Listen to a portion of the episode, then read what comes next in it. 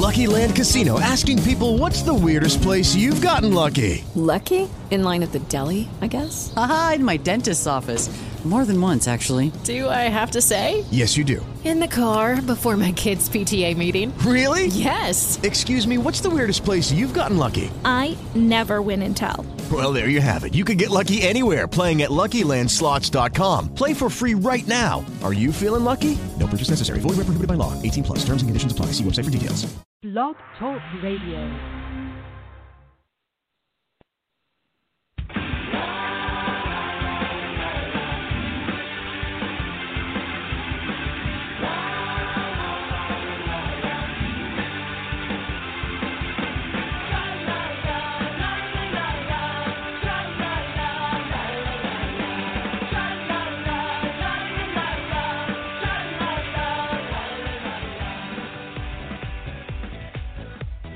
Welcome to the Left of Straight Show with your host, Scott Fullerton, as we discuss everything under the rainbow sun, from LGBT issues to foodies, entertainment to books. Join us as we talk to some of the most interesting leaders and celebrity LGBT guests and allies on the internet. So grab a cocktail, it's always happy hour somewhere, and enjoy the show. Now, here's your host, Scott Fullerton.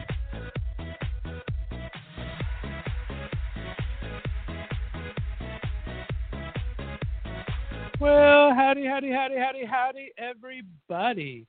Welcome to Left and Straight Shows, guys. It's Tuesday, August 18th, 2020. I am your host, Scott Fullerton, and running the boards back in the studio is our fantastic intern, Han. Hope you guys are having a great start to the week here. We had a good kickoff yesterday with Music Monday. Uh, we we had uh, guests have to postpone, so we kind of did our own little best songs of the summer day yesterday. So my intern Loviana and I were joined by horror and music website curator Rocky, and we talked about our favorite songs of the summer. We featured 20 great songs, and our special music correspondent Zach Day gave a couple of his own. So if you like good summer music and you didn't listen to yesterday's episode, be sure to go and download it. You have some great music and play in your car and some of the hot hits of the summer, according to me, Lovey, and uh, our buddy Rocky. So you can always check all those out at oh, iHeartRadio and Spotify and Apple Podcasts and Google Podcasts, all those fun places. So be sure to check that out and just hit the little subscribe while you're there. And if you like the episode, give it a five star rating, and then more people will find us, and I'll be a very happy camper. In just a couple of minutes, we're going to have our good friend David Reddish calling in from beautiful downtown California, and uh, he's going to do our Entertainment West Coast Minute tonight, uh, talk about what's happening entertainment. So he'll be calling in in just a couple of moments. So we'll go over all the top stories of the day. And then my interview today is a great one. I'm bringing uh, live with me today Charles Baker Strahan. Charles has had multiple lives. He is a hairdresser to the stars. He's worked for corporate events. He is now an amazing artist. And we're going to talk about his career arc and all the things that he's been doing in just a little bit. So I'm excited to talk to him about all of that. Um, other than that, though, not too much going on. Let's bring Han in for a second. Han, come on on on air with me. We had our Monday music episode yesterday. What's your top songs of the summer? What have you been listening to this summer? Um, I've been listening to a lot of uh, I don't know how but they found me, which are kind of like a more up and coming indie band. Uh, they've just released a teaser song for their upcoming album Razzmatazz. Um, and also I've been listening to St. Marcel's because they are also releasing an album this uh, October, and they have a new song out called Preach that just dropped their music video for today, and it's very good. Nice, I like it. We had a real eclectic list last night. It was a lot of fun. We did everything from Harry Styles to um, a lot of my LGBTQ artists from the radio show here to, of course, uh, Taylor Swift, and then we had a rock song, um, Death by Rock and Roll. I mean, we had all sorts of eclectic songs last night. It was a lot of fun. How was your end of summer going? You got school starting pretty soon. Are you excited to get back? Yeah, I'm pretty excited to get back. I've got a lot of things to take care of over the next couple of weeks, so I'm going to be very busy uh, trying to get ready to move back into Chicago, where there's a lot going on right now. So there you go. Well, let's jump into our Tuesday Entertainment Minute. We're going to be joined here in just a couple seconds. We're going to bring on Mr. David Reddish. He is the entertainment editor for Queerty, the amazing website that gives me all of my LGBTQ news, everywhere from pop culture to politics to entertainment and everything in between. He has been working like a banshee this summer because even though COVID's keeping people in, the news just keeps on coming. David Reddish, how the heck are you, my friend? Hey, man, how's it going? I am holding it together by a thread. there you go. I like it. Oh my gosh it just keeps going and going. It doesn't seem like there's ever an end in sight. It's like what Labor Days in a couple weeks we re- actually oh, are done with summer already. I can't believe it. I don't feel like I had a summer. Uh, no, me neither. Uh, I don't. I'm not sure I had a spring. Last I checked, it was March. So I, you know how it is. Isn't it awful? I mean, the good news is there's still plenty of great entertainment coming. So so there's there reason to have some level of positivity. I like it. Well, how was your weekend? Anything fun, exciting for you this past weekend? You know, I stumbled on a British series that I highly recommend to all your listeners that I've been writing about to share with my readers called Years and Years. Now, you can get this series on HBO. It was a joint production by HBO and BBC. It stars Emma Thompson and Russell Tovey, uh, very, very handsome, very gay Russell Tovey. And this, by the way, is maybe his best performance to date. He's very, very good in this series. Um, it's a speculative fiction series, and which basically is a fancy way of saying it takes place in the future. Uh, the idea is if Donald Trump were to win a second term, what would that mean for the next 15 or 20 years on a global scale? So the show follows oh a family God. that's headed by Russell Tovey's character, as they navigate an increasingly chaotic world. And so there's lots of comments about sexuality, about uh, migrant and refugee crises, about climate change, about uh, you know resurgent Russia, about Chinese aggression in the South China Sea, about Trump's stupidity because it all seems to come back to that. Uh, it's it's a riveting show to watch, so I really recommend it to people. Um, the nice. other exciting thing that's yeah, the other exciting thing, and you're going to want to check this out too, this is happening this week. Um, Outfest, which is the big queer film festival here in LA, uh, is finally happening this weekend, and it's going online so anybody can take part from anywhere in the country, uh, or possibly even anywhere in the world. You'll be able to stream all the movies that are showing at the festival, many of which uh, won't be released for another year or two. So you really get a leg up on people. And there are some fantastic titles that I've already seen uh, that I think people are really, really going to enjoy. Uh, shall I list them I'm kind of liking this too. I mean, there's a lot of downsides to COVID, but I do like the virtual film fest because you can never see all these things regularly. I mean, the, you miss all the fun parties that's going on, but it's all Yeah. about the film, right? So that's got to be kind of exciting to have all these films at your fingertips now to watch. I'm looking forward to this. It is, especially, you know, we get letters at Queerty all the time from people saying, I want more queer content. Show me a movie that's about a, a gay couple, or it's a gay love story, or it's, you know, a comedy that has some LGBT characters, but also straight characters. I mean, the, the beautiful thing about something like Outfest is you can find all of those things. Uh, I've seen a good chunk of the lineup, not the entire thing. Uh, but I can already say that uh, of the films that I've seen, there are several that are probably going to be on my best of the year list. Uh, some some truly truly awesome films. Uh, in fact, this may be the best lineup I've ever seen them have. Uh, I'm going on the record saying that. Uh, I can't think of another year where I've enjoyed this many movies on this level that's, uh, to come out of Outfest. So, uh, if Well, I were to recommend, when a you're back in two yeah. weeks, you're gonna have to give us your top five or top top eight or something, so we can know what to look for. Okay. I like that.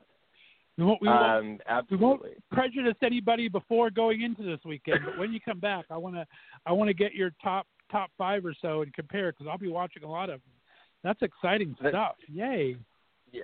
That's probably wise. They still will be voting on the uh, the winning movies. So if anybody does register online to take part in Outfest to watch these movies, you still get to vote about your favorite. I'm hoping that actually increases the the visibility of the festival, and they actually get more voters than they would normally have if they were hosting screenings just in a cinema here in town. Uh, so right, we'll see how people right. take it. You know. Yeah. Very cool. But, uh, what else is on yeah. your hot button right now? What's going on? Anything Oh, that gosh. anything exciting that you're really uh, looking forward to, or anyone you talked to recently? Um, I did. I've been talking to actually some of the Outfest directors, um, and I don't want to prejudice anybody, but we've covered a lot of these movies already. Um, one of my favorites is called Breaking Fast, and in fact, this film just won uh, the Audience Award, the top award at uh, the Austin Gay and Lesbian Film Festival, AGLIF. Um, the film Nice. Breaking Fast stars Haaz Sleiman, who people will recognize from shows like 24. He's in the new um, Marvel film, The Eternals. He plays one of the first out gay characters in Marvel canon. He is gay in real life. Right. Uh, in this movie, he plays a gay Muslim uh, during Ramadan that actually meets the boy of his dreams. So, because it's Ramadan, he can't actually have sex. So, this is a frustrating thing for him, uh, and hilarity ensues. It's a very, very heartwarming comedy, and uh, uh, Sleiman, by the way, is, is awesome in it. Uh, he can be a real leading man. He can carry a whole movie on his own. So, that's exciting as well. Definitely. Nice. I like that. Yeah. What uh, else? That's Anything else you at. want to hit on on your hot parade here? I mean, a couple things I saw I really like.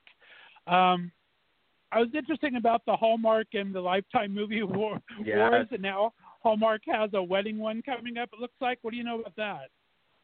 I mean, so Hallmark, is- to put this in full context, last year, uh, context, last year Hallmark was criticized because they ran a commercial that featured a same sex couple. And One Million Moms, the activist group, which is connected to far right sort of parent groups, and by the way, which only has a couple thousand members, nowhere near a million, many of whom are men. Right. They're not all moms. Misleading title. Uh, they tried to stage a boycott of Hallmark over this ad, but then LGBT people were like, "What the hell, man? Like, like put the commercial back. It's a freaking commercial." So they re-aired the commercial, and on the heels of that, the heads of Hallmark said, "Next year, we're going to feature gay couples in our movies." Because believe it or not, there have not ever been any queer characters in the Hallmark Christmas movies. Uh, even though they put out like 40 new ones every year, which is more than a major studio Right. even puts out. Um, so this year we're finally getting some queer characters, including, um, well, I don't want to get ahead of myself. What's fun? They said we would be getting queer characters and queer performers, which is very exciting. At the same time, Lifetime, which has sort of made a bid to move in on Hallmark's territory when it comes to Hollywood movies, they put out a statement saying they're not just doing a, a movie that's going to have queer characters; they're doing a gay romance set at Christmas. So Right. now Hallmark sort of has to try and one up them. We'll see what actually happens, and we'll see what the quality of the movie is. Um, those Hallmark movies, as as much as some people love them, my mother, by the way, will watch them starting the day after Thanksgiving until the day after New Year's. She's she loves the Hallmark movies. Tell Um, mom I'll bring all the very popcorn. I'm the exact same way. I'm very sad that way, but yeah, okay. Oh, are you? I mean, there's Yeah. nothing wrong with it, but they're all kind of formula. They're always about, you know, a, a woman finding love. They're usually told from a female's point of view, who usually meets, you know, a very, very handsome man. Uh, they're very often shot very clearly in Canada, not in the U.S. Um, and they have, you know, all kinds of all kinds of Christmas tie-ins. You know, the snowy, the snowy Vermont lodge, and the skiing, and the meet cute, and uh, plot always involves someone from the city falling in love with someone from the country. All those things. I'll be interested to see how they adapt them to a queer relationship because all those things, by the way, happen to we the queers also. It's just nobody talks about them because no one's ever done a movie quite like this before. So uh, exactly. I don't know. I'll be watching. Well, they have me at the cute at the cute boys part, but then half of them have to do with food too, which just gets me the other half of the way because almost every movie has to be up the baker's son's Yeah. uh, something or other too. So they kill me in both the food and the handsome men. So I'll be I'll bring the popcorn. Tell mom we'll watch them together starting day after Thanksgiving. So we're good. She'll probably be baking cookies as well. She likes to bake cookies and watch the Hallmark movies. Uh, oh, I'm loving so- mom all of a sudden. We're gonna be the two of you can exchange recipes. You'll have a great time. I like it. One more kind Yeah, of um, outside of the gay realm that- I read on the trades today that I thought was interesting is they're redoing planes, trains, and automobiles. Is that on your radar Yes. with Kevin Hart and Will Smith? I think that's going to be interesting. yeah, I did see that. It, it could be interesting. I mean, the original one. Speaking of holiday movies, uh, the original one's kind of underrated. Roger Ebert, the great film critic, used to say that it was one of the best holiday movies ever, and always really championed it because it's about two people becoming friends, and they, even though they go through all these silly antics, they're actually very believable, real kind of people. Um, Hollywood's been trying remakes forever, but especially recently, they've been remaking some of these classic comedies. I don't know. Kevin Hart and Will Smith are both charismatic enough, and I think they will probably have good enough chemistry that it could be a funny movie. But who knows? Who knows what it'll be? Yeah, and by the way, who knows when it's going to get finished? Yeah, with the with That's COVID and everything, there are still a lot Yeah, of open one was- questions about. right, right about around that, yeah. Thanksgiving, right? That's not going to happen this year. That's for sure. Maybe next year. We'll see what happens. Yeah, or everyone will be wearing masks in the movie. I have a feeling they'll try and avoid that. Um, I know productions have started to pick up around town and even on location. They're shooting the new Matrix movie, which gets me very, very excited up in San Francisco. Um, Nice. I'm all about that. Uh, on the heels, by the way, of uh, Lily Wachowski, one of the, the co-creators of the series, coming out and saying, "Oh yeah, it's all about being queer. It's all about being trans," and it's like this is nobody thought about this for 20 years. So uh, Well, she I'm very was a excited Sense8 to see. girl, and I love Sense8, right? How cool was that? Oh, I love Sense8. Yes, Oh, she and her, her so good. sister Lana, who is directing the new one, did Sense8. And by the way, the new Matrix has a bunch of Sense8 uh, alumni: Brian J. Smith and uh, Doona Bae and Max. Um, I can't pronounce his last name because it's crazy German. But a lot of the cast Right. of Sense8 will be turning up in the new Matrix movie. I'm excited. I didn't know that part of it. Very cool.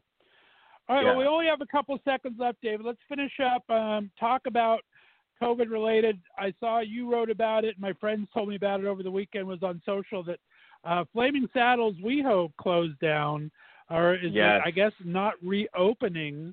Um, what what caught your eye on that? Because I think they're keeping the New York one still, right? They are keeping the New York one. I can't speak to the ownership of the New York one if uh, the owners of Flaming Saddles actually own the building there or not. Uh, here they were renting it, and this has been a pattern, and it's beginning to become a really disturbing one in Los Angeles and around West Hollywood, where a lot of businesses are closing down because landlords are demanding full payment in rent. Uh, and of Mm. course, if you are running a bar or a restaurant like Flaming Saddles, where you have not been able to open since March, coming up with ten thousand dollars a month in rent is not always easy to do. Uh, it's it, you know I, I read this morning that something like uh, ten percent of all storefronts in West Hollywood are actually vacant now. Uh, this is Oh, becoming wow. an increasing problem because people can't afford to start businesses in uh, various neighborhoods around Los Angeles, particularly someplace like West Hollywood, unless they have extremely deep pockets, unless you have someone like Lisa Vanderpump who opened her restaurant on Santa Monica Boulevard in West Hollywood. Um, people just they can't get the money together, or they they will open and they'll have a successful business like Flaming Saddles or like Gym Bar, which is another bar that had a similar story where they've done well for Right. 10 years and then the their landlord refuses to work with them despite the pandemic and so they have to shut down completely um, that is a disturbing trend on several levels one because we're losing queer safe spaces and this has been a trend Right. before covid you know now that we have the internet now that we have apps on our phones there's less of a demand for gay bookstores or gay coffee shops places you know safe spaces where we can congregate in person um, but besides that, you know, with gentrification, uh, the idea that we're going to get these businesses back somehow uh, is becoming increasingly slim. So uh, it's a scary, scary time. And I, uh, you know, like I say, I don't know how people can afford to even start a new business given everything that's going on right now. So you end up with a, a big empty city, uh, devoid of business. I don't, you know, it's, a- it's an Exactly. ugly, ugly thing to see. Yeah. Um, Yeah, very so scary know the- prospects yeah. on that. Yeah, for sure. All right. Well, Da- David, we have to wrap things up. We got uh, my right. first guest on the line. Always appreciative having you on, my friend. Tell me, uh, tell the listeners where they can find you on Queerty and where they can find you on social media, my friend. You can find me at queerty.com along with all my work, my celebrity interviews, my breaking news stories, and my weekly column, Culture Club, which is everything you need to check out culturally this week. Uh, and you can also follow me on Instagram and Twitter at The Gay Magneto, all one word. And you can find yourself here every other Tuesday in two weeks. We're Yes. looking forward to it. You are such a great friend of the show, my friend. I appreciate you madness. I love you. Thank you, my friend. Thank you, Scott. It's always my pleasure. All right, stay on the line for me, guys. We're going to play out to a little David Hernandez. And when we come back, we're going to have our special guest interview today, Mr. Charles Baker Strahan. You'll see the Left of Straight show right here in the Left of Straight Radio Network. Talk to you in a minute.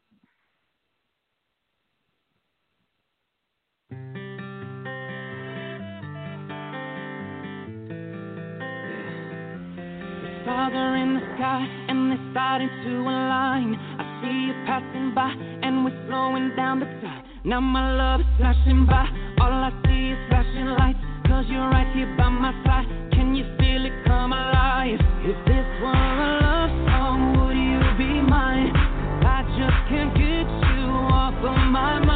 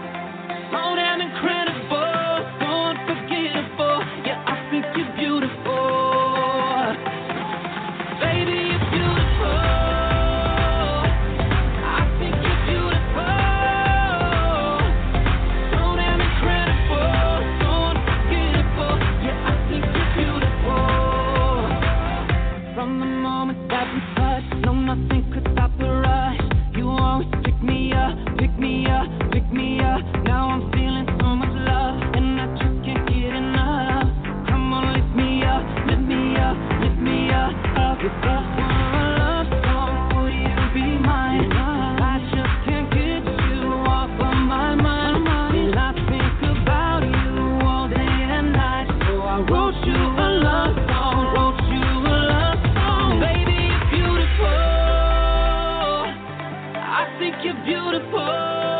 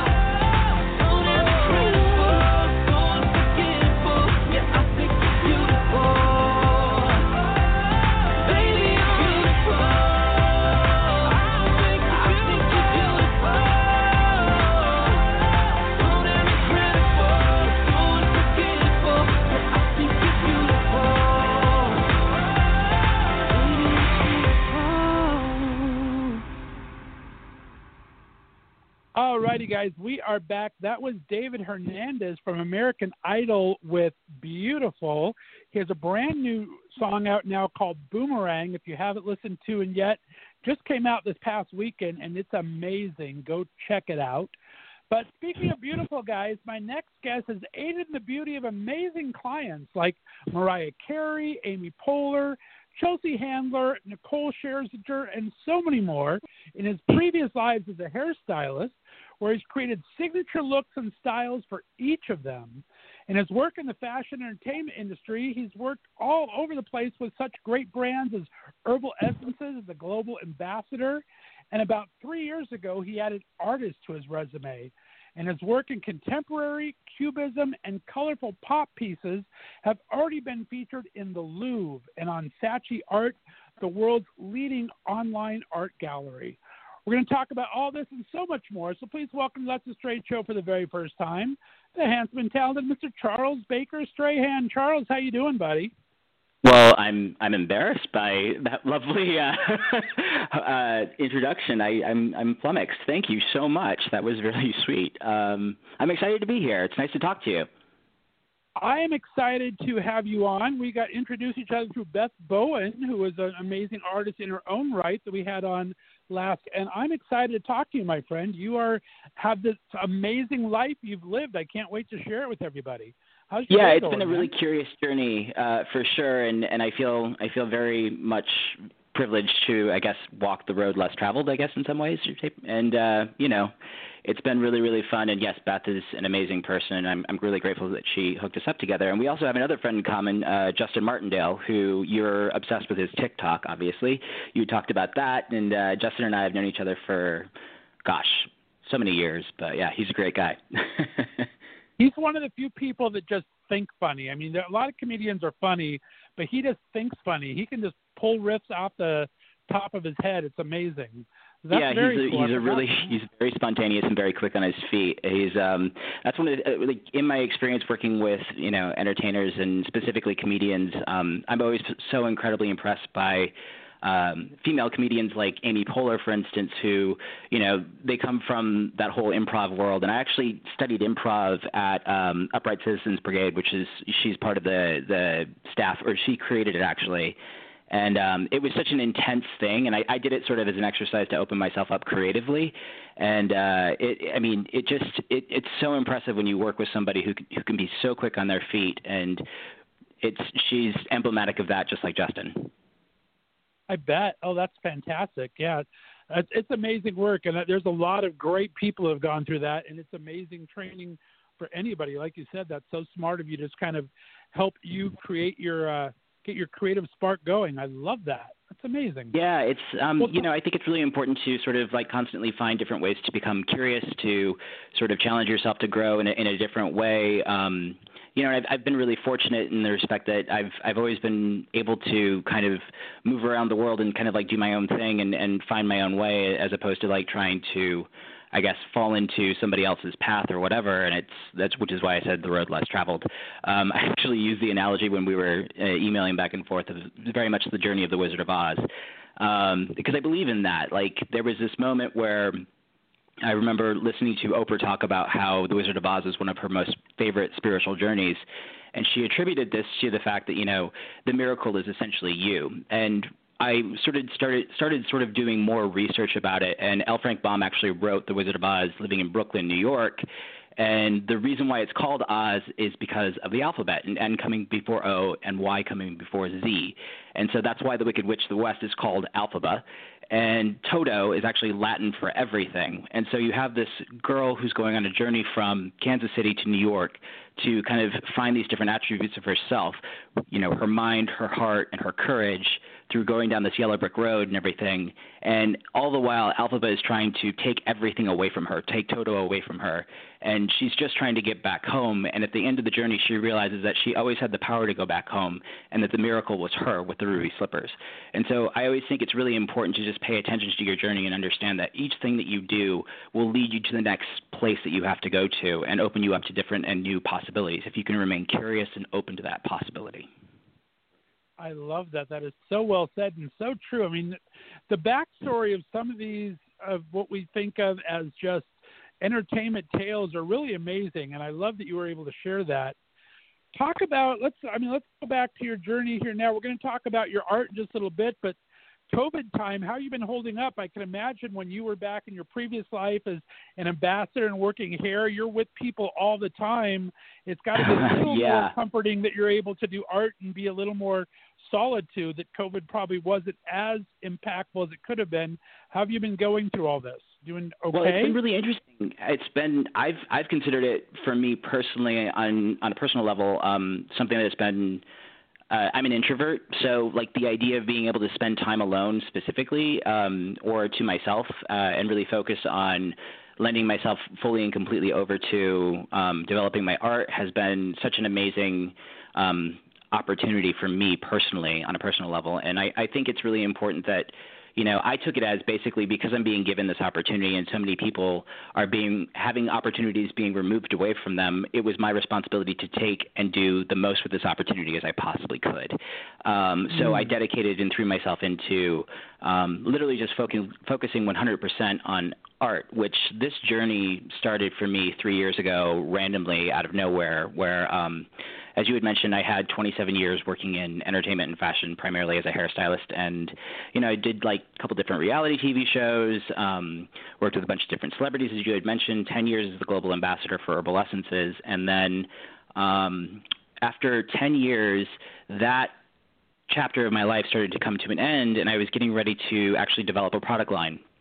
And I was going to do that with my then manager, who is, or agent rather, she is a wonderful person, Crosby Carter, and I love her to death. And she actually was there in the very beginning of my career uh, as an agent, and then she we sort of parted ways because she left, and then we wound up coming back together again um, a couple of years back uh, when she started her own agency, and so we were going to go through this journey together. And I was, you know, going to product development companies, and I had this really novel idea about how I wanted to create something that was very specific and I'd moved into a new place and I was redecorating, and something just told me to stop. And I just sort of threw myself into redecorating the apartment. And there was this moment where I realized I had all this extra wall space, and I was repainting things and stuff. And I remembered that Jackson Pollock used latex house paint to create his, you know, the immense body of work that we all know, where it's like it's got the squirrels and the splatters and all of that other stuff. And right.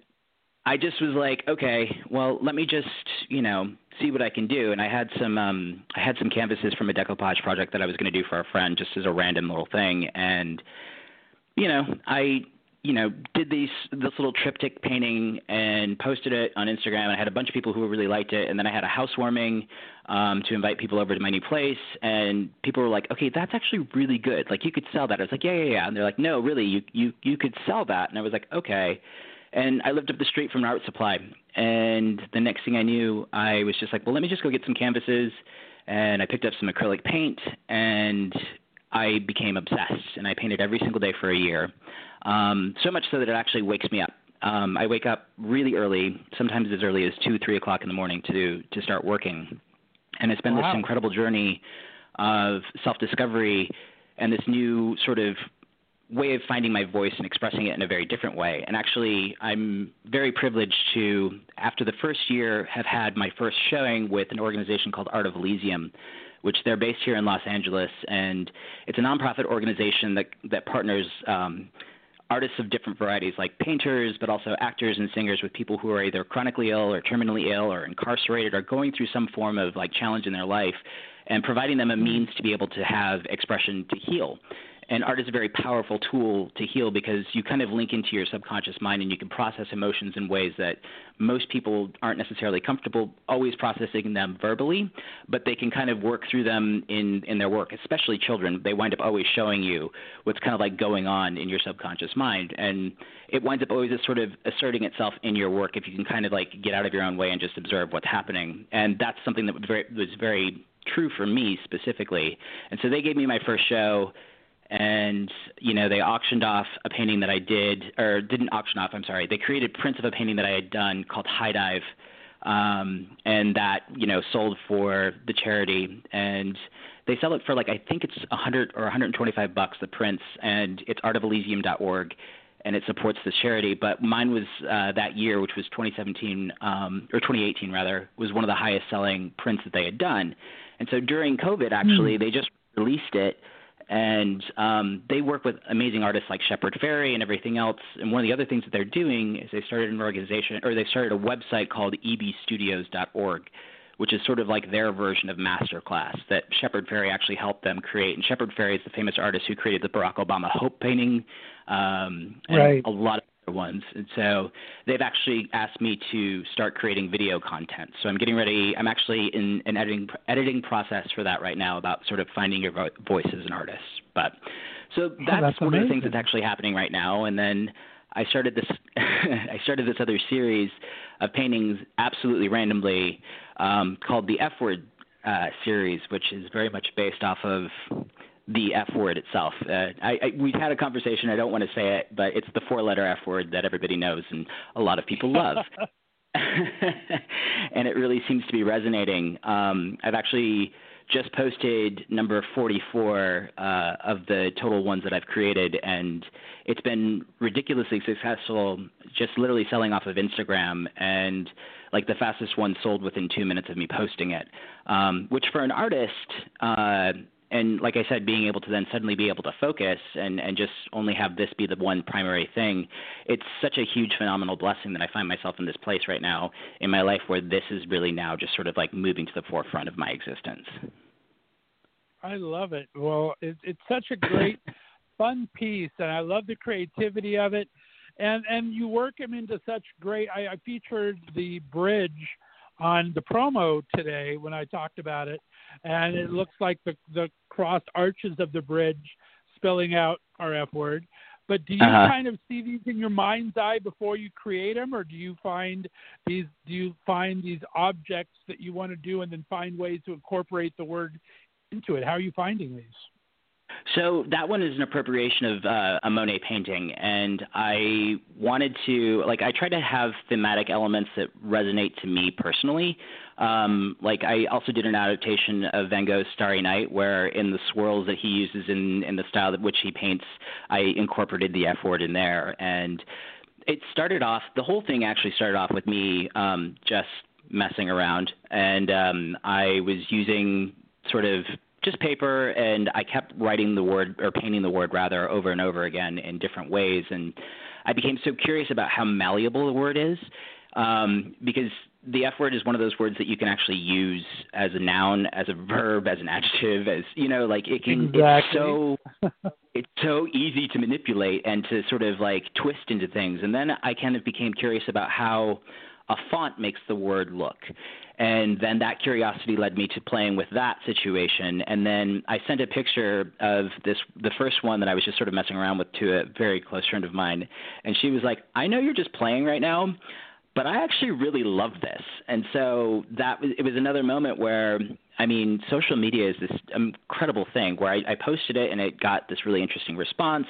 And so then I started doing a couple more and I sold the first five. Um, it wasn't the first two because I actually have those, but it's actually two through uh, seven I sold uh, to um, two people, uh, and you know they were both like, we we love this, we want them, you know, whatever. And I it just sort of started this journey of like, well, how can I now kind of like continue to push this thing and and kind of have this dialogue keep happening, and I try to find curious and interesting ways to evoke the word or utilize the word in ways that are either comical or humorous um, or sort of like a Where's Waldo. Um, I also have this really big sense about me where if I'm being given, I want to give back.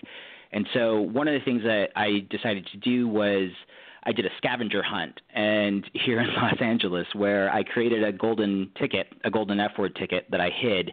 And one of the places that was really incredibly lovely to me um, in terms of my development as an artist is um, Fred Fred Segal here in Los Angeles, specifically Mauro's Cafe, Right. and they um, housed my paintings, uh, a series of paintings that I had done last summer, and uh, put them up in the restaurant there so that everybody could come and see. And actually got a couple commissions off of that as well. And you know that was sort of of my previous work and everything. So I decided to hide the golden ticket there and then utilize the social media platform to then sort of link it back to the person who found the ticket through doing a series of clues of how to get to the specific thing, uh, the specific place, and how to get the access the actual golden ticket.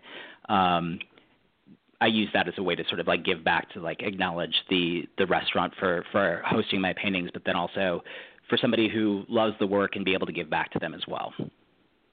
That is awesome. I love that. Well, very cool. And, and I want to talk, I think you have a couple announcements that we'll get to, but let's go backwards a bit. We've gone so far forward here. I want to start with your background. Tell me a little bit. Uh, where did you grow up and what kind of a kid were you? Um, so I'm the youngest of three kids. I was born in Michigan and raised in Michigan and Montana. Um, my two older brothers are five and seven years older than myself. And when I was five, my family moved from uh, from Alma, Michigan. Uh, we actually lived outside of Alma in this little teeny tiny town called uh, Riverdale, and we moved to Billings, Montana, because my father was in the oil and construction industries, and my grandparents had actually moved there, my paternal grandparents, to the other side of the state, and so they wanted to be kind of closer to, to them as well. And so my parents, my family, we all moved out there, and then at the age of 10, my parents divorced and I went to live with my mother and was raised primarily by her because my brothers are so much older than myself. They wound up. Uh, my eldest brother John went to college, and then my middle brother Neil stayed with my father. And mm. I, it kind of became my mother and I as a team, essentially. And so I was primarily raised by her, and I have a really strong sense of, um, and this will relate to one of the announcements that I actually have later of you know importance to women and and feminist organizations and things like that. My mother was actually the president of her chapter of NOW um, in Billings, That's Montana. Amazing. Yeah, and then her best friend Virginia Bryan ran for legislature, and my mother was her campaign manager. And so, as a 11, 12 year old kid, I was walking around like, you know, handing out flyers and talking to people about Virginia Bryan for legislature and, and everything. And so that was a really interesting and unique experience that I had. And my mother was really, um, really, really positive in terms of kind of allowing me the space to kind of develop and explore. And I'm a dyslexic child. I was pulled out of first grade when they realized that I was dyslexic. And I've always had this experience where I seem to be separated from the pack in a lot of ways. And mm I'm also an introvert and I'm a very shy person, although I have this well-developed extroverted persona, which is I've utilized. um, but it's it's always I've always been somebody who I guess watches what's happening around me more than I feel like I want to jump in and engage in it always. And so um, it was one of the best things my mother actually did for me was she put me into therapy when I was like 10 years old right after the divorce and it gave me the opportunity to really sort of explore and unpack what it was that I was feeling and, and going through and learn to develop this idea about how, you know, essentially whatever it is that you're going through – your truth essentially will evolve, right? Like the experience that you have initially and what's true of you right now may not be true of you in five or 10 years, depending on how it is that you sort of utilize the information that you're being given. And I believe one of the tenets cores of my person is I believe that everything is information. And so if you want to buy the emotion that comes with the information when it first comes in, you can do that. And I think it's important to process and, and sort of acknowledge the emotions, but it's also important to unpack that stuff. And from there, you can start to look at things more objectively and develop a perspective perspective about all of that and utilize it to sort of help you to move through things a little bit more easily. Um, and that's one of the things that therapy provided me was this sort of like the beginning or the nucleus of the idea of basically being able to look at something as information. And the other thing that happened during the divorce was, you know, I, I, my family was wealthy. And my mother and I suddenly moved into this condo that had like green shag carpeting and orange countertops in the kitchen. And you know like I said it was just the two of us. And she worked for a nonprofit organization um which utilized or, or basically helped disabled adults be able to create products to then sell and sort of like give back to them. And so right. I guess that's partially where some of the charitable aspects of of my my character and my being come from as well. And um so anyway we, you know, we didn't have a lot. And one of the things that I became really keenly aware of is is identity and perspective based off of identity. And so whenever we would move, I would go to these different, you know, we would go to I moved three different times after my parents' divorce and I would go to a different school and one of the first things that I did was change my physical appearance every single time because I suddenly realized like people judge me or sort of receive me based off of how it is that I look, and your your mm, physicality is your right. nonverbal cue to the rest of the world of how it is that you'd like to be received. And so that became a curiosity to me when I was very, very young. And when I was finally 17 years old, and I sort of had come to a crossroads where I realized certain aspects of my being, um, like being gay, for instance, and coming out of the closet was something that I, I needed to do because I, I couldn't deny those aspects of my person any longer. Um, in coming out and sort of starting to accept myself a little bit more, I realized, you know, I was ready to kind of like move into the world in a little bit of a different way. And I looked to my mother and I was like, I want to run off to Hollywood and become an actor. And she very quickly said to me, You have no talent for poverty. You need to go to hair school. Um, because I kept changing my hair color all the time. And so I did. And that's what kind of got me into, you know, hairstyling. And it was also the first sort of educational experience that I had being dyslexic and everything else where I could walk in and not only did I understand something, but I could excel at it. And and that's what happened. And I could just I found myself just being able to do certain things or understand and unpack things. And I think part of it is, you know, just being able to through dyslexia as well, what I realize is my brain will sort of look at something multiple different ways and sort of like try to figure out again the idea of perspective what I was talking about in therapy. I'm sort of hardwired to do that. And in Right. that way, because my brain will sort of like figure out different areas or different avenues to get into something or sort of like work with something, um, I can kind of I can kind of manipulate something and then watch it and and have that sort of like internal dialogue going on, which is sort of the foundational aspects of what it was that allowed me to become the hairdresser and now the artist that I am.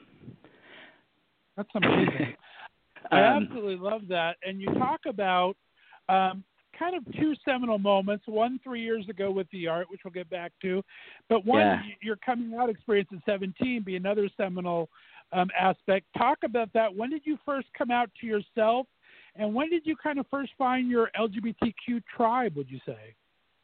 So my coming out experience was I guess it's kind of twofold. I I've always known, like there was never a question in my mind about it. Um and I had you know, I had friends growing up. I think because we moved as many times as we did and everything, um I didn't really think about hiding that part of myself until I was born in 1975 and like the early 80s when we moved to Montana um, was also sort of when HIV and AIDS became something that was, you know, became part of our awareness. And Right. that's also when the other F word, which I'm also not going to say, became part of my awareness too. And I think that put me in the closet, I guess is a good way of putting it. And um, I I didn't want to be viewed as, you know, the manipulative media projecting this idea about what gay people were. I didn't want to be that projection that I was sort of like being fed. Um, and and so I sort of just decided to go inward. And I think that was another layer of sort of like again developing this internal monologue and everything else. And it wasn't until I started to one with therapy and and starting to unpack some of the things that I was going through and everything else. Um, but two, through the journey, getting to a place where I started to realize that you know you can try on a lot of different things um, and you can sort of experience a lot of different things, but what winds up being true of you will always assert itself even when you're trying to do something else. And so I think that's why when you see even really, really talented actors, for instance, like I'm going to use the example of Julia Roberts, you can watch Mhm. Julia Roberts in pretty much anything, and there's a certain sense of comfort because you kind of know what you're going to get. That's not to say that she can't be transformative, but there are there are tenets of her being that you kind of almost come to count on from her in a performance Right. and it beca- it's it, you know the contrast to that would be somebody who's like ridiculous re- remarkable like Meryl Streep where you're just like how do you change so much and you know what I mean like where it's almost like the person is is completely and totally unrecognizable um Right. for me I'm not a good actor. it was not my journey. I, I studied, I tried, it was not meant for me. Um, but, you know, that was sort of part of this level of self acceptance that began when I came out at like 17. I was in my junior year of high school and I, you know, I didn't I couldn't deny who I was anymore. And you know, I think as kids, you, they pick up on things really quickly too. And I just sort of got to a point where I was like, I'm done. I can't. I'm I'm done hiding. I'm done dealing with this. And so it's time just to step into it. And so at 17, I chose to leave my high school and drop out and start my own journey and and step into my authenticity in that way. And what's funny is when you talk about like finding your tribe and everything else, I had a group of friends who were performing in Grand Rapids, Michigan, where we were living at the time, um, in their public theater, and they were doing a performance of Best Little Whorehouse in Texas. And um, I wound up through my friends Gabe and Serenia meeting uh, drag queens, a couple drag queens that were actually performers in the show. Uh, Lonnie Paul Haley, who's known now as Mercedes Monroe, um, and then Janet Iman, who is Tony Kilgo. I hope she doesn't kill me for saying that. But anyway, um, and you know, like they, I was smuggled into a gay bar at 17 years old um, for the first time and for the first experience, and it was the first time that I ever felt myself. Like I felt attractive. I felt people actually looking at me like I was attractive. I felt like I could actually just sort of be and live and and I felt free. And you know, I think these these wonderful people like Lonnie and I are still, you know, we still communicate uh via text or like, you know, Instagram. Lonnie lives in San Francisco now. And, you know, it's it's amazing to watch how individual our journeys have become, but yet at the same time how we can still connect and kind of like relate to one another. And you know, I'm I'm a huge fan of of RuPaul's Drag Race as well because I love watching these sort of like origin stories of people who kind of like step into themselves. And for a lot of people, I look at drag, they look at drag and that form of artistry as you know something that becomes an escape for them. But then what you'll constantly hear them say is even though it started off, as a, uh, an escape, it actually became me being able to step into the truest aspects of myself and giving myself the freedom to be able to do that. And I, that, for me, I think is is art. It's also the expression of hair and and sort of identity in the work that I've done. And so that's where I think my tribe started. Um, and then what happened was I started working in a salon in Grand Rapids, Michigan, with two educators for Redken and they would tour around the world and teach at hair shows. And they brought me to New York City for the very first time, which is part of the reason why Oz is such an important story and that link to N coming before O and Y coming before Z is so important to me because flying in, looking out the window of the plane, I had the most overwhelming sensation of home I'd ever had in my entire life. And I mm. remember being in New York City and walking down the street and seeing every different walk of life, every different ethnicity, every different religious affiliation, hearing every different language, and the thing that's really amazing about being in New York City is it has public transportation, which is a great democratizer, but also it has a sidewalk. Everybody uses the sidewalk in New York City. You can't get away from it. And so you see and experience anything and everything. And for a city that has 7 million people living on that island, plus an additional, like, what, 5 to 7 million that come into it to work on a daily basis, you know, for the most part, they get along relatively harmoniously. And my immediate right. experience I was walking down the street and I just looked around and I was like, oh my God, I could be myself here. And not I could be whatever I wanted to, but rather I can be myself here. And so it took me it took me a couple of years to build up the courage to finally move there, but I did. When I was 25, I wound up actually moving to New York City, and I'll never forget the experience of when I first moved there. It was right before, it was just in the very beginning of 2000, and walking down the street, looking around me, it was like, this is everything that I'd ever hoped for and dreamed. And I would constantly find myself just being like, oh my God, I live here. Like, this is my home. mm-hmm. And I've either lived in New York or Los Angeles since 2000. So um, nice. that's, yeah, that's what sort of started all of that stuff off. Um, and uh, that was another layer of, again, kind of like being able to step into a place where, you know, not only could I have radical self acceptance, but I could also I found myself being very comforted because there were so many different things that were at my fingertips there um, that unfortunately when you grow up in rural environments you don't always have access to. And so um, this was obviously before internet was as popular as what it is right now, and that's opened up an entirely different world that we're experiencing right now as well. Um, but yeah, that's sort of that kind of like led me into another place and I worked for two guys um who had a salon, Nick Arrojo and Rodney Cutler, which some people might know Nick Arrojo from What Not to Wear. when he was on that. Mm. And I started working, and I had they made me do an apprenticeship again because you know I had come from Michigan, even though I'd had seven years of being a hairstylist. And we worked with all the different modeling agencies. And one of the other things that we got to do was we would work Fashion Week, and so I, you know, even as an assistant, we'd get to go in and start working at Fashion Week, and you know, it was the first time that I had this opportunity to do something that was you know, it's the impact is on a global scale, and it was so there was so much energy, and it was so exciting, and it was such a different time in the early 2000s, especially. And I remember being just feeling really electric there, and um, they they at Arrojo Cutler they only wanted me to they wanted you to compartmentalize. So you could either be a hair colorist or a cutter. And so I said, well, what makes more money? he said color, and I said, fine, I'm a colorist. And then they made me do an apprenticeship again, and then I kept pushing for them after I did my apprenticeship, and they wanted it to be a two-year apprenticeship, and I finished it in seven months. And I said, I can cut hair too. And they're like, not in the salon, you can't. And I was like, fine. And I kept pushing and pushing. And then when they allowed me to come and style at Fashion Week, because I would always blow out all the models and everybody who I did myself as opposed to giving it to an assistant, they were like, okay, you're really good at styling. I was like, yeah, I can cut hair too. They're like, not here. I was like, fine, whatever. So I kept pushing. Um, and then they used me for Fashion Week stuff, and that's where I actually met um, at, at, the, at that salon somebody who is I guess a member of my soul tribe, um, uh, a journey mate, if you will. I don't I don't necessarily believe in soulmates. I believe in journey mates. I believe there are people who who come into your life and walk the journey with you.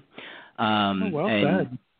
Thank you. Um, that person is Kevin Posey. Um, and Kevin Posey is a makeup artist, uh, but he's, I mean, to well, was a makeup artist, he's artist, and now he actually manages musicians and stuff. But at the time, he actually wound up giving me um, my first opportunity in editorial fashion, and I did a photo shoot with Christie Brinkley for InStyle magazine at her house in the Hamptons, and that was my first editorial like fashion experience, which for somebody who didn't have a book and to sort of like step into that and then to work with one of the most famous supermodels of all time, I was a little bit in over my head. I'm going to be really honest, um, and it was you know, here I am suddenly at Christie Brinkley's home in the Hamptons, and you know, Jack and Sailor were like little kids, and I also then started working with Alexa Ray Joel, who's Billy's daughter, and um, you know, that was that just sort of opened up this other aspect, and and you know, Kevin has been such an amazing champion to me. Um, in my life and and such an amazing friend to me in my life. We're still really close. He actually lives in Los Angeles now too. Um so yeah, no, I mean, I, I guess that's one of the other things is you know for anybody who's out there that's listening, like the things that are meant for you will will be yours, and one of those things that you have to realize is that sometimes it comes to you through other people and through other means, but it comes because of your authenticity and your truth. And Kevin allowed me the space to be myself, and he understood what I was going through in this particular space with you know Arrojo Cutler and Nick and Rodney, and this is not meant to be disparaging to them either. They you know had a partnership and they had to run a business and they had a specific dream and goal they were organizing organized into, and I'm incredibly lucky that they brought me in. However, it was a place for me to sort of like have a foundation, and I think the primary reason was for me to also then meet Kevin. And so at that point, I wound up um, at 27 years old, sort of looking up and saying, okay, well, it's sort of now or never if I want to try to do anything else. And I decided to study acting at NYU, and I was accepted to uh, a core conservatory program at Stella Adler at NYU. Um, and I studied acting. It's a four-month like core conservatory program where you have like three different. Um, you you studied scene study, character development, and movement, and oh, and voice, but like speaking voice and projection. And right. so I did that, and I then decided I was going to move to Los Angeles um, to see if I had what it takes to be an actor. And so I moved to LA, and um, I gave myself a year to try to be an actor, which is ridiculous because anybody who who knows anybody in Los Angeles who's tried to be an actor, there's this thing called the 10, 10 year overnight success, um, where right. you've been working, toiling, and, and and developing all of your life to try to get to this point, and then suddenly after 10 years, it's like, oh, then you finally get into this place where you've met enough people and and the circumstances line up for you and. Um, so anyway, I moved out here, and at the end of the year, I had a callback for an improvised film and a callback for a makeover show, and I went to the callback for the improvised film, couldn't hold the character, choked, went home, cried, called my mom, and then reluctantly sort of went to the callback for the makeover show, and of course wound up getting that. And it was a it was a interstitial. Uh, it was sort of basically it was like movie and a makeover. It was called Kick Off Your Shoes Across America, and it was sponsored by Procter and Gamble. And we used all P&G products and I was the hairstylist, there was a makeup artist, and there was our host, and we had a mobile styling unit that we it was like a big huge RV that we turned into this styling station and we would drive around and like, you know, pick up our contest winners and, you know, give them these huge makeovers and everything and that was like the first time that I kind of realized that I could kind of merge certain things, certain aspects of my life and and that's when hair and sort of this idea of having this on camera persona kind of came into play. And yeah, it became another form of expression. So that sort of nice. then led into a couple different things, which then led me to being signed to an agency um, for hair, makeup, and um, stylists uh, called Artist by Timothy Priano, which is where I met Crosby the first time. And then that sort of pushed me more into the world of developing identity with um, actors and uh, singers, and also working with models, doing editorial shoots. And I was then surrounded by you know some of the most talented makeup artists and photographers and stylists in the world, and you know consistently being exposed to all these different. It was like it was this fast and immediate education in the world of fashion, and um, it was and also because of you know the fact that you're using your eyes and specifically with photography, you're you're compressing a three-dimensional image life essentially into two dimensions. And so, understanding the juxtaposition of those two things and how to work with, manipulate to be able to create one sort of like visu- visually pleasing things in line, and sort of seeing lines that are produced in in photographic images, but then also to produce um, thematic elements that tell story through visual representation, i.e., like how you put yourself together, and and watching the model go through these different situations, or when you get a celebrity ready for a red carpet. There's this idea of telling the story, like who's the, you know, what is the character that you know this the celebrity is sort of stepping into in the particular moment, even if it is for a red carpet. One of my favorite actresses who does this really really well is Darby Stanchfield from Scandal. Like she loves this whole entire thing. Because for her it's an incredible escape. Um, and it's a way to sort of like play at this particular moment where you're being put out there. And I think some of the best actors are actually also introverts too, because they don't necessarily um, like showing their real self to the to the outside world. And so fashion and uh, and that sort of thing provides a tool for them to be able to save parts of themselves and their private self for themselves and then leave their creative work out there for the rest of the world's in public consumption. So, right. yeah. Well so anyway, I've been rambling here for the entire time. I'm so sorry. That's okay. That's all right. It's, it's I've I've gone through like four pages of notes and you've answered all the questions that I have. So we're doing good. we're ahead of the game here. I like it. And I think things do happen for a reason. I think you proved that through these stories and I and I can see where the art came from because I I can imagine the thrill of creating your own product and having your own product line, but you're still under the P&G umbrella, right? So you're corporate. and Now all of a nope. sudden you're doing art yourself.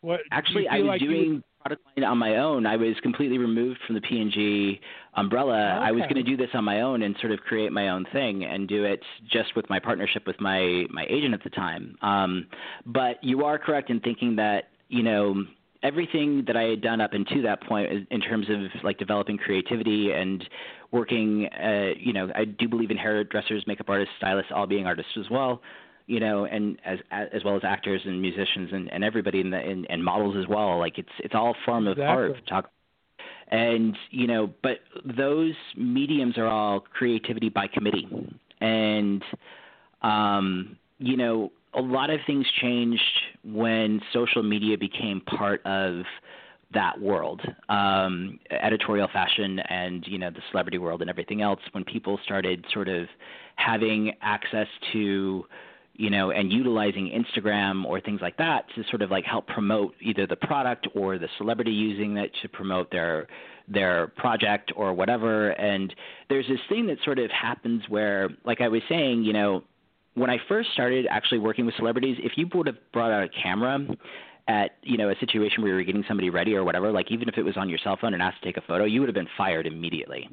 and now we're in a very it's like an upside down world in comparison to that where you know these artists are now utilizing this platform to then further perpetuate their own individual growth. Um, which I, I think is it's it's a timely situation. It's just not one that I lent myself to organically um, in that way uh, because I always had a tremendous Right. sense of privacy and you know I, I look at a lot of actors who are out there that like I said, are introverted. Um, and I'm using actors specifically because I think a lot of people can relate to this. Um, you know, you, you see your favorite actor or whatever, and I think it was Carey Mulligan who was very famous for saying, like, I don't want to have an Instagram account where I'm, you know, sending out photos of myself standing in Brooklyn at a coffee shop when, you know, in modern day times when, you know, the next image or the next thing that a person sees is me trying to play a suffragette.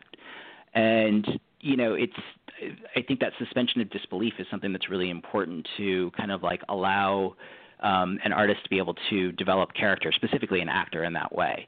Um, so it's it's it's it's an interesting thing um, to experience. And i think the combination of that plus when I was with P&G and I was the spokesperson for Herbal, primarily my platform was utilized for uh, and meant to be or intended to be utilized for herbal essences. So while other artists who were not necessarily linked to a product line in that way could then also utilize other product lines to then develop their their following in that way too and and develop different revenue streams and everything else. And so it just wasn't when I got to the point when I was sort of rounding out that part of my career I it wasn't something that was organic to me, and I had sort of gotten to a place where it had been so far gone that um, I didn't really have the interest or the desire to kind of like try to motivate in that way, which is ironic because, like I said, I'm using Instagram now to sell my paintings. so it, it comes back around definitely. Um, but for me, it was yeah, for me the the journey is really about sort of like again authenticity and autonomy and creativity by autonomy. And one of the other sort of lessons that I've learned from this whole entire experience, I was actually talking to my father about this last night was you know whatever whatever it is that you're doing creatively and I think this actually applies in life too. Um you know people will see what it is that you're doing but they'll experience it from their perspective. So when you're doing something that's so incredibly and intensely personal, and you feel some, and especially as an artist, oftentimes, you know, with the work that I do, I can feel incredibly personal about it, or like I'm very much exposing and very vulnerable in that way, where I'm exposing some part of myself or aspect of myself. And there are things that I've done that I've been like, oh my god, am I going to put that out there? It, makes me really nervous. But then I remember people don't see you when they look at it they they see themselves art is actually a mirror and there's this great quote from this movie called playing by heart which was this movie that was done in the late 90s and has like Jon Stewart, Angelina Jolie, uh, Ryan Phillippe, Sean Connery, Gena Rowlands. It's like an amazing movie. And the quote essentially, and I won't ruin the movie, but is between two of the characters, and one of them says, "Do you remember what you told the kids about falling in love?" And the other person says, "No, I don't at this moment." And basically, he said that you said, or the character says, "You said when you fall in love with someone, you learn everything about that person and so quickly. And how you know it's true love is you begin to see yourself through that person's eyes, and it brings out the best in you. It's almost as if you're falling in love with yourself." And Hmm. that little nugget has always stuck with me um, because you know, I think one when I was talking to you again about my youth and sort of understanding that my journey was about sort of identity and perception of identity and your non your your physicality being your nonverbal cue to the rest of the world, how it is that you'd like to be received and everything. That sort of resonated and, and connected to that. And now where it links into this particular situation is I realize that the closer I am to being true and honest and fearlessly honest about what it is that I put into the work that I'm doing, the more it's going to resonate with other people, not because they see me, but rather they are closer to seeing their own individual truth because I'm closer to being as honest about it as I possibly can in creation. And I think if you operate that way in life, the same thing happens to you too. You'll you'll draw people who are closer to you than ever before if you can get closer and more honest with yourself about who you are. And so that's why I qualify coming out as one of the most important moments, seminal moments that happened in my life and, and the journey to New York as well. Right, and that's and you've said that all along too. I think authenticity is the key. I've talked about this over the last two and a half months of COVID. That it's really brought out who the superstars are and who are really in these zooms that people are having when, when, when no matter what type of artist you are, as you said, whether you're a singing artist or a performing artist, or you're a you do hair or whatever you happen to do, you Mhm. you see the true selves of people coming through during this pandemic and different things they're doing. And authenticity has always been thought of as something maybe scary and not wanting to share yourself. But the more you share yourself, the more you're going to get back from those that you're sharing with, right? Absolutely. I'm a big um big fan of Brené Brown. Um if you haven't if you haven't listened to her TED Talks, she's she's brilliant and it's Brene with a B. Um although I'm sure that she's well known enough now that most of your listeners will know who I'm talking about. Um Right.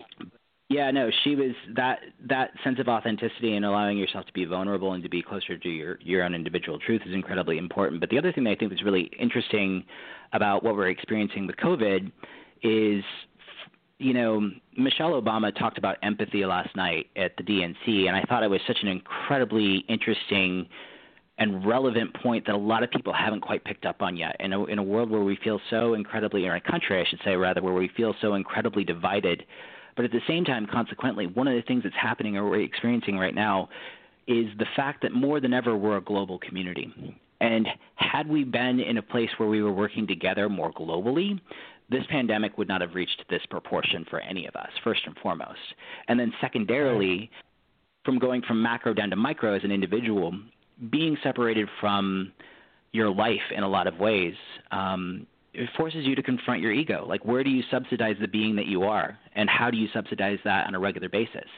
So, not having your friends around you that sort of, you know, might react to the new outfit that you just bought or the new you know item that you have on your you know like a new watch or whatever it is that sort of like is the is the special thing or you know where you draw your pride from you know your work or whatever having those things sort of like removed from you and that sense of connection to the world and that sort of sense of self and identity being alone if you're not comfortable with yourself these are moments when this is going to be incredibly challenging. And so like as an introvert for me it's been wonderful because I've been able to like deep dive and go into this world but I also completely and totally understand people who are extroverted who you know have lost that sense of community that they need which helps to subsidize and provide them the energy that they need to get through their day-to-day basis. And so that's why I brought up the point about empathy and sort of like learning to have that sense of understanding for one another when we're all going through this stuff. And I wish I wish more people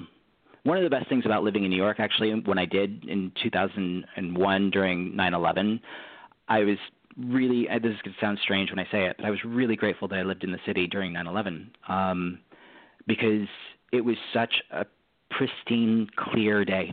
And it then created this consequence where the whole world stopped. And you could hear a pin drop. Uh, you could shoot a cannon down any one of the avenues. Um, and you know the only sound you heard over your head was an F-18 fighter, fighter plane that was protecting your airspace that would go back and forth, and it was it was so intensely still and I'm going to say I'm going to qualify it as oddly beautiful because the only other thing you heard was people walking around asking one another, "Are you okay?" And I can't believe this happened. It's such a beautiful day. How could this happen on such a beautiful day? And Sharon Anthony, who was one of the two people that I went to um, New York with for the first time, actually I saw her because she was working Fashion Week. Um, which was during the middle of all of that stuff. And literally, we had dinner the night before it, and we sat down and we were talking about how we wish we could put something in the water to make people realize what's most, ultimately most important.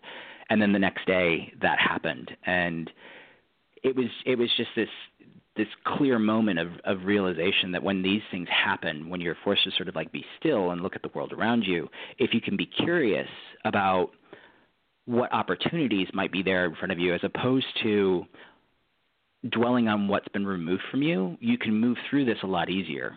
And it can open up different aspects and avenues into yourself that you haven't necessarily been able to explore because this is an entirely different experience.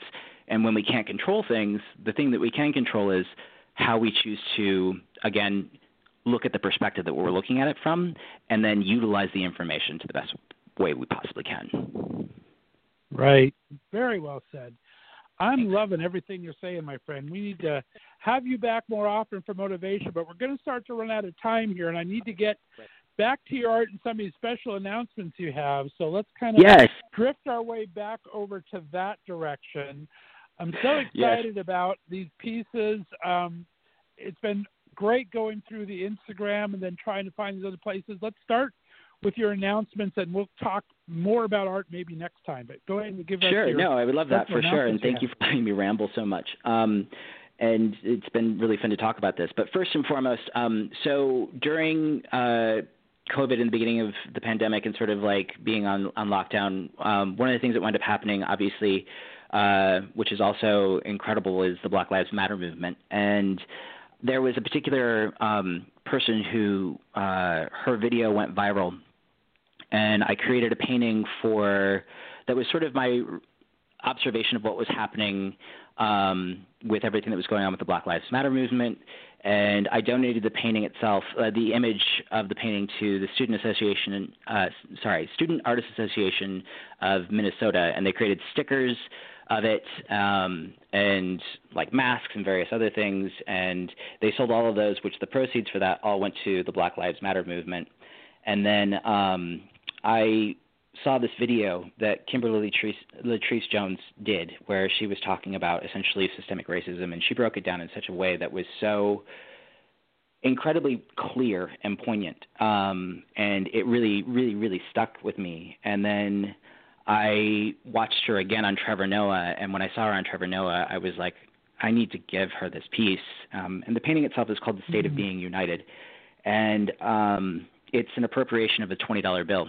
And the twenty dollar bill, obviously, which George Floyd was uh, accused of trying to pass a counterfeit twenty dollar bill, but then also it's on the back of the twenty dollar bill. There's the White House, and I'm very aware of our president right now and the fact that was supposed to be a Harriet Tubman twenty dollar bill, which he sort of put an end to, and I covered up the White House on the back of the of the painting with um, these four different characters, and the top center character is an African American male that's done in a style that I was working in previously, who's looking up to the sky almost as if he's asking for God or for his mother, and then there are two that flank him on the left and the right. One is sort of obviously held head held in shame, and the other one is in a place of contemplation. And then the lower central figure has his head down and his hand is on both both of his knees, which is a reference to taking a knee.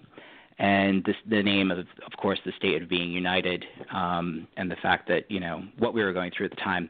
It was just something that it was my immediate reaction. And when I watched her talk about systemic racism and breaking it down specifically in terms of like money and wealth, I reached out to her privately on Instagram, um, and I was, you know, I sent a message where I was like, "Lord knows if you'll even, even see this or, or get it or whatever." And so, anyway, I sent her the painting, and actually, she just posted it, and I just reposted it to my story. Um, she's so incredibly intelligent, and she's doing so much amazing work. If you guys don't follow her on Instagram, please do. She's brilliant, brilliant, brilliant. So I'm excited to announce that she posted the painting that I gave her. I was doing it privately, and then she wound up posting it. So I was like, Wow. yeah, yeah. That's so Um, I wasn't going to do it without any mention. Um, anyway, the other thing that I had done, um, there is an organization uh, called the Goss Michael Foundation, which is a gallery that's in Texas, um, Dallas, Texas, and they started something that's called Art Trinity, and it's um, Kenny Goss, Joyce Goss, and um, Maxine Trowbridge. And Art Trinity is they have enlisted artists from around the world, international artists, to create what's called uh, postcards of positivity during the pandemic. And I donated a pr- uh, previous painting, sorry, it's a lot of P's, uh, called 100 Times Yes. And all of these paintings are postcard size, so they're 4 inches by 6 inches. And 100% of the proceeds, proceeds from the purchase of these goes to um, Artist Relief, which is, it, it funds artists who are suffering from coronavirus. Um, and so I posted, I uh, gave them one painting, which was 100 times yes, and then I've created a special edition of my F word series called 2020 Vision, which is an eye chart where when you're reading out the eye, eye, eye chart, it actually spells the word F U C K. So yeah. Anyway, that is now going to be posted on their um, the Art Trinity website and will be up for sale. And again, all the proceeds go to subsidize um, an artist who's suffering from coronavirus, coronavirus and COVID. And they have amazing, amazing international artists. Like I'm so ridiculously lucky to be in the company of some of these other artists, especially at this stage of my career at the very beginning. And Kenny and, and Joyce and Max have been so gracious with me, and so they're going to be posting the painting very, very soon. Um, I have the link, I believe, that I posted in my Instagram um, that's coming up. And then the other thing I want to announce at this particular moment, um, I feel like I'm having to hurry here, is no, you don't um, have to at all. Okay. uh, the other thing I want to announce that I'm incredibly excited about is I have decided to partner up with um, these two incredible ladies, uh, Megan and Q from Revolution Art Shop. Um, and Revolution Art Shop is it's these obviously as I was raised by a single mother, I really appreciate appreciate female driven businesses and feminism and women first and everything and they started revolution art shop which they've done this i want to say it's been three years i might be getting that wrong um, and they create t-shirts and various other things and so we're going to start creating f-word t-shirts um, w- based off of you know where it's Oh an appropriation gosh. of my and we're going to be selling Yeah. those those t-shirts and this organization it's it's specifically funding uh, the t-shirt sales part of it will the proceeds will go to me to help fund what i'm going to be doing next up which was supposed to be for next year but it's actually going to be it's been pushed to 2022 um, but i have been invited i'm one of i want to say it's 100 artists from around the world that was invited to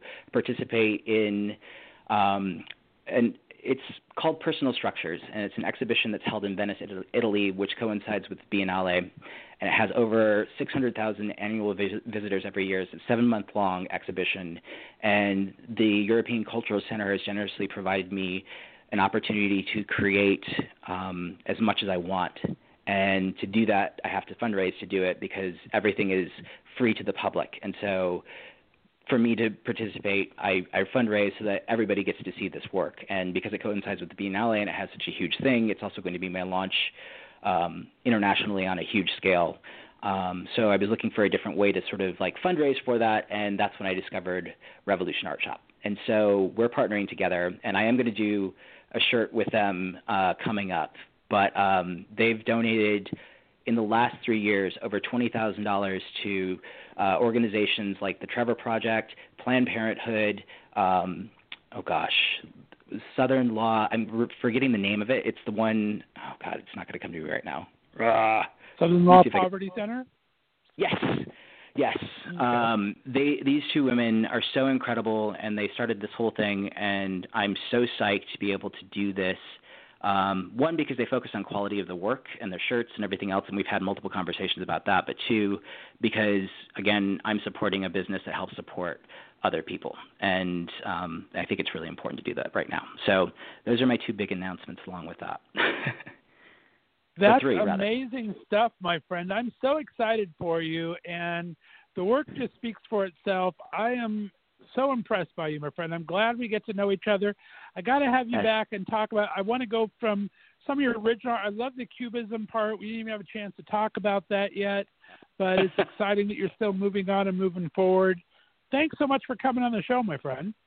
Thank you for having me and letting me sort of like speak a mile a minute to try to get everything in. It's it's been a wonderful experience and I'm so so grateful. Thank you. Well, we will have you back many times in the future, guaranteed. Let everyone know what that fantastic Instagram is where they can find this great artwork and where they can find you um, in general.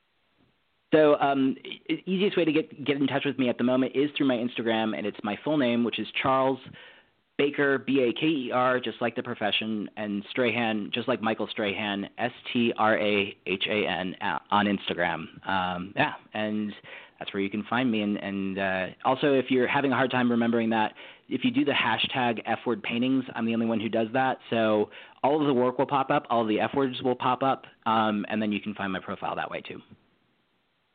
And they are amazing. I will vouch for them all. I love it. I love the Postal Service one recently. So in the news, you are just so prolific, my friend. Absolutely. I am so grateful. Thank you so much for this opportunity uh, to talk about it, and I look forward to doing this again. Definitely. Stay on the line for me. We are going to go ahead and play out, guys. So a little bit of song here from Matt Stern up in Canada. And we'll be back to wrap things up just a little bit. You're listening to Left of Straight show right here on the Left of Straight Radio Network.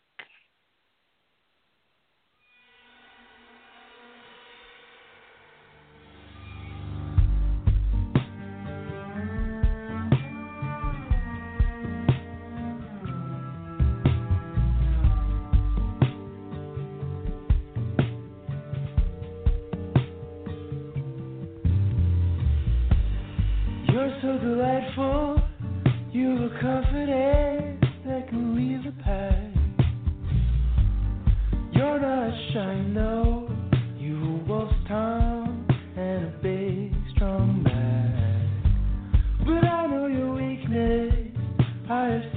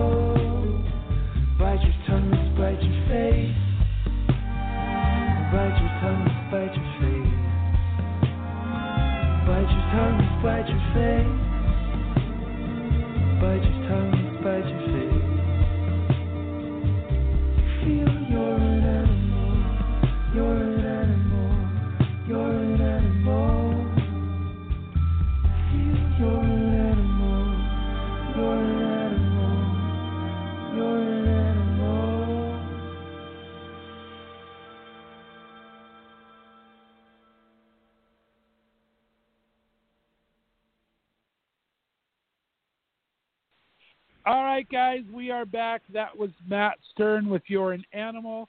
Guys, thanks for tuning in today. Such an interesting time talking with Charles Baker Strahan. He has an amazing career, reinvented himself twice, and absolutely love it. We're going to have to have him on many more times. A big shout out to David Reddish, of course, from Queerty. If you're not checking out the queerty.com website to find out all the great information on politics and pop culture and entertainment, please check that out and follow David at uh, the Gay Magneto, Magneto, however you want to pronounce it. And uh, we had a great time. Han, thanks so much for your time. I appreciate it tonight. Yeah, it's always a joy to be able to be helpful on the show. All right. Well, we are going to wrap things up here in just a second. If you're not following on social media, please do. You can follow myself at Left of Straight on Twitter and Instagram. That's always spelled L E F T O F S T R and the number eight. On Facebook, it's the Left of Straight Show, and my personal profile is Scott Fullerton. Send me over a friend request, and you can follow Han and all the other interns at Left of Straight Radio, all at Instagram, Twitter, and Facebook. So be sure to follow them there. On tomorrow's episode, we'll be back the rest of the week, 6 o'clock Pacific, 9 o'clock Eastern Time. Tomorrow, we're going to talk to Adam DiCarlo for our very special guest interview. He is an actor, writer, and producer out of New York City. Actually, grew up near where I grew up in Fullerton, California, there in SoCal. He's got a great short film that he's put together featuring Robin Lord Taylor, who is on the Gotham series. He was actually on Gotham a couple times himself. So we're going to talk about all of that, and then since it's Wednesday, we're going to have our boys from J and J Buzz. Jeff and Josh will be on with our pop culture minute, so be sure to tune in for that tomorrow, right here on the Left to Straight Show. We'll see you then. And thanks for everything. We'll talk to you soon. Bye bye, everybody.